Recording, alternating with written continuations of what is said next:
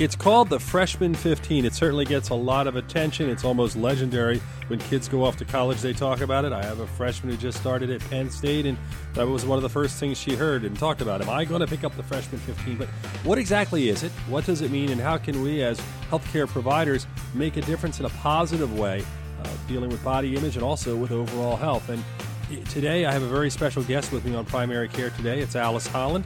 Uh, her professional bio includes a master's in education in human sexuality, a master's of science in nursing, bachelor of arts in psychology, school nurse certification. But where she really uh, does a lot of great work is with college students and student health. Right now, she is the director of student health services at Quinnipiac University, and she is here to talk about the freshman 15. And when we talk about that term, I'd like to start right off, Alice, and say, are there fallacies? Uh, you know, theories, stories. Where is the freshman 15 when it really comes down to reality? Well, hi, Brian. Thanks for having me on your show. Um, great topic because it's just pertinent to so many different people. But, um, you know, what is a freshman 15? It's this belief system that students gain 15 pounds during their first year in college. However, evidence is limited on that. And yeah, let's let's talk about some myths and some common fallacies. What are some of them? Do they gain 15? Do they gain 30 or do they just gain 3 or is there no number to look at? Right. There, there's an average number, Brian. So, um, you know, kind of fallacy or myth number one, freshman 15 is a fact. It doesn't have to be a self-fulfilling prophecy. It's not a fact. Um, you know, there's varying studies out there that show that the average weight gain is anywhere between two and seven pounds that freshman year.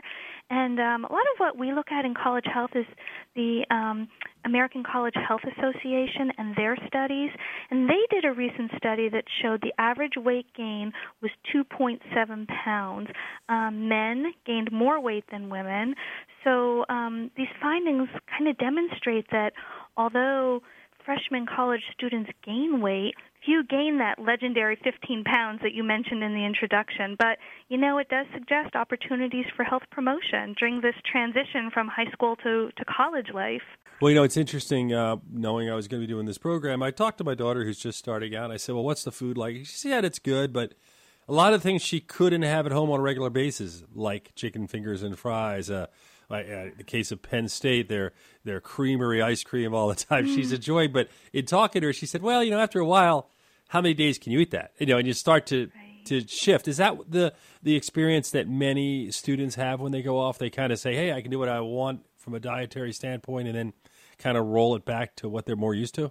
You know, they encounter a, a few big changes when students go off to college and they can experience weight gain due to sudden lifestyle changes such as change, changes in the types of food that they eat, the quantity of food that they eat, long hours studying without exercising, and alcohol consumption. So it's like this time of independence where students are making their own decisions about eating and physical activity. So big change in their lifestyle. So it really comes down to, I guess, individuals how they approach things, and at what points in college they they go in different directions, whatever it is. And I'm sure if it's an athlete, it's probably a totally different experience where they might be in the weight room all the time and trying to bulk up for sports or whatever. Yeah, and you know, um, I'm glad that you mentioned athletes, Brian, because one of the things that um, you know, when we get into some kind of like um, nutritional navigational tips, um, when you mention athletes, a lot of um, students who were once high school athletes may not realize how much physical activity they're now lacking now that they're in college. You know, there's kind of a change in their activity and their and their daily routine.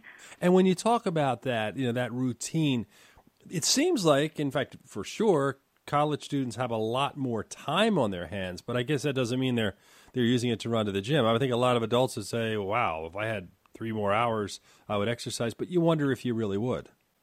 Right. It's you know it's just this fine balancing act on you know how do you keep up with um, an all you can eat cafeteria. Really, you shouldn't look at it as all you can eat. How do you keep an active lifestyle, and how do you also navigate these new social circles that that you're involved in?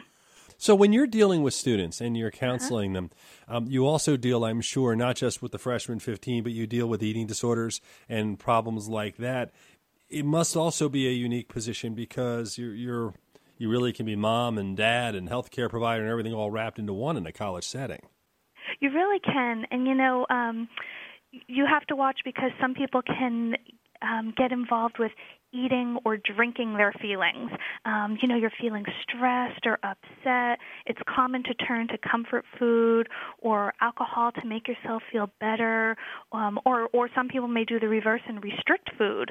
Um, but in, in either case, if you feel like your stress or eating habits are becoming a problem, um, there's lots of resources on campus. Um, two large resources are counseling services and student health services, and you know, um, tap into those resources because that's why they're there. They're there for the student and to help them kind of navigate through this process.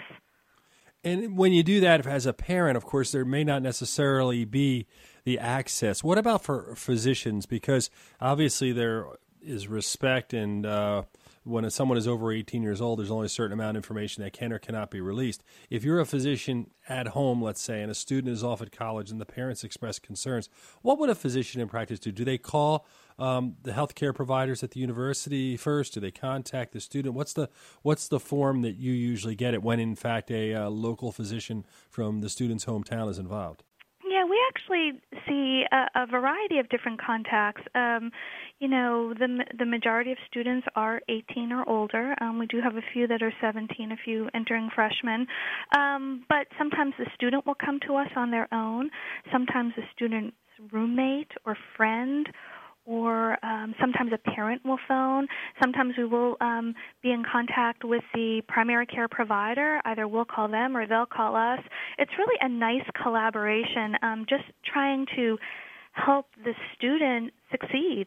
If you're just tuning in, you're listening to Primary Care Today on ReachMD. I'm Dr. Brian McDonough, your host. I'm with Alice Holland, and she is talking with us about the Freshman 15. Um, she is the Director of Student Health Services at Quinnipiac University, uh, which I understand it's it's on the way to getting a medical school and all sorts of things out there. I understand. We are in our um, second year of having our School of Medicine. We had our first incoming group last year, and um, we just had uh, 90 more med- first year medical students enter this year. So, really um, an exciting time here at Quinnipiac.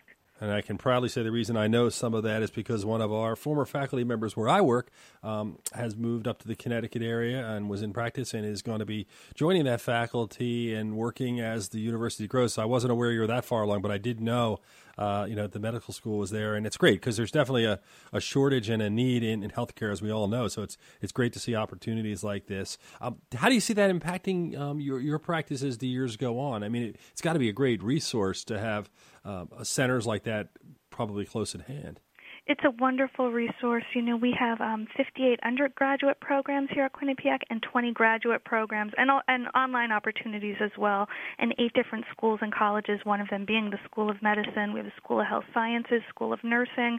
Um, all those uh, different professions.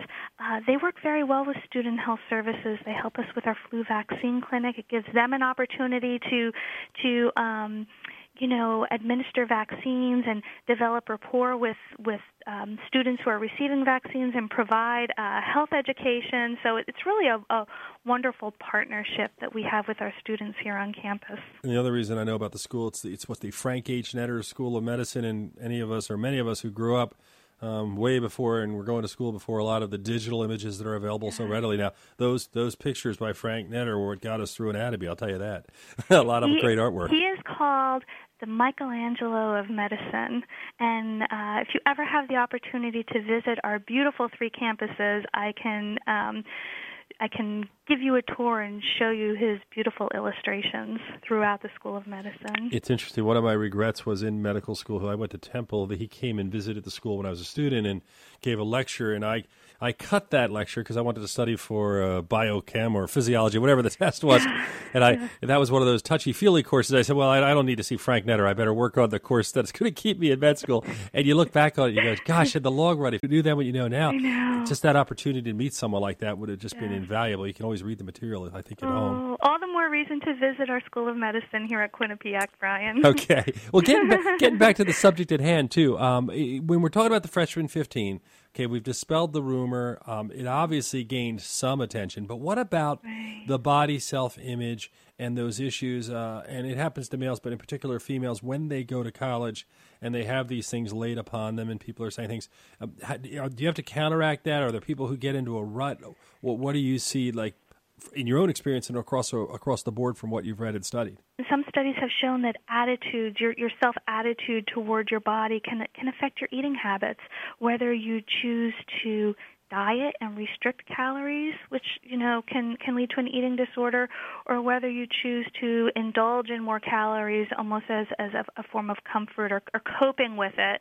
So um, you know it's that's something that um, we would speak with the student about in student health services. We also work very close with counseling services. We're housed in one large building called um, the Health and Wellness Center.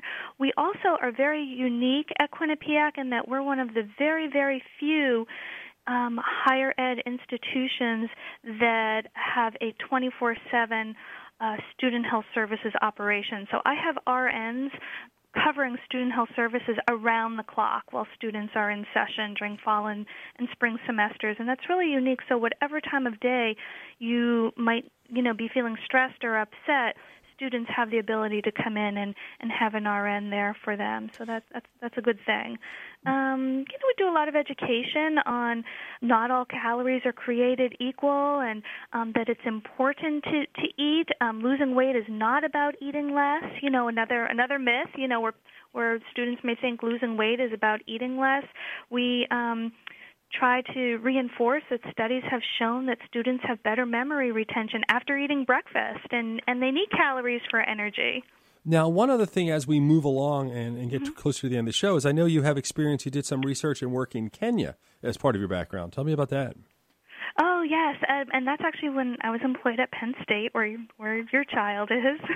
and um, anyway, I've had a wonderful opportunity with. Um, I uh, taught health and human sexuality at Penn State, and I would end my courses with an experiential approach in Kenya. And we um, actually, um, I helped work on what's called um, the Mashavu project, and Mashavu means um, chubby cheeks in Swahili, and um, in Africa, when you have chubby cheeks, that's a sign of good nutrition. So, um, what we did was it, we developed a telemedicine kiosk system. It was myself, who's a who's a nurse practitioner, healthcare provider, and I would work with the engineering students, and I would bring a team of students, and we would strive to provide like accessible healthcare to developing nations, and we would connect with these community health workers so and teach them how to track village level health um, and help them design tools with um, instruments that that we could build that are materials that can be found in Kenya. So we would um, help build a stethoscope and a and be able to take height and weight and um, blood pressure. And um, we were working on a spirometry, you know, prior to to me accepting the position at Quinnipiac. So um, it was really a wonderful partnership um, and really helping uh, people who um, who live in villages who don't have access to health care that we could design tools that it could send information to um, medical professionals via the internet so they could decide if that if if uh, people need to be seen in the hospital or not because they're so remote. One more question before we get to the end of the program, and that is if you had anything you could do from a dietary standpoint to help college students, advice, uh, suggestion, uh, something you could do as an intervention, what would you suggest or do? Oh, I you know I would just try to tell them to take a deep breath and remind them it's a balancing act. This is whole new atmosphere that they're in. And it's okay if they hit bumps in the road and wrinkles in their life. That's that's what it's all about. And between this all you can eat food and this new busy scheduling and tough classes and these new social circles that you need to navigate, which equals social calories, um, freshman year is like a whirl, whirlwind. But kind of just listen to your body Give yourself time to adjust to campus life and balance your lifestyle. Go to your resources. That's why we're here. And really, things just kind of, you know, um, adjust themselves, and they do work out. And usually, then by the sophomore year, you're, you you've understood, you know, how you can navigate this and and just enjoy yourself. I also want to thank you for joining us, uh, Dr. Brian McDonough. If you have missed part of this discussion, please visit reachmd.com/slash primary care today. You can download the podcast and you can learn more on the series. Once again, Alice, I want to thank you very much for taking the time to join us. Oh, you're welcome, Brian. Thank you for having me.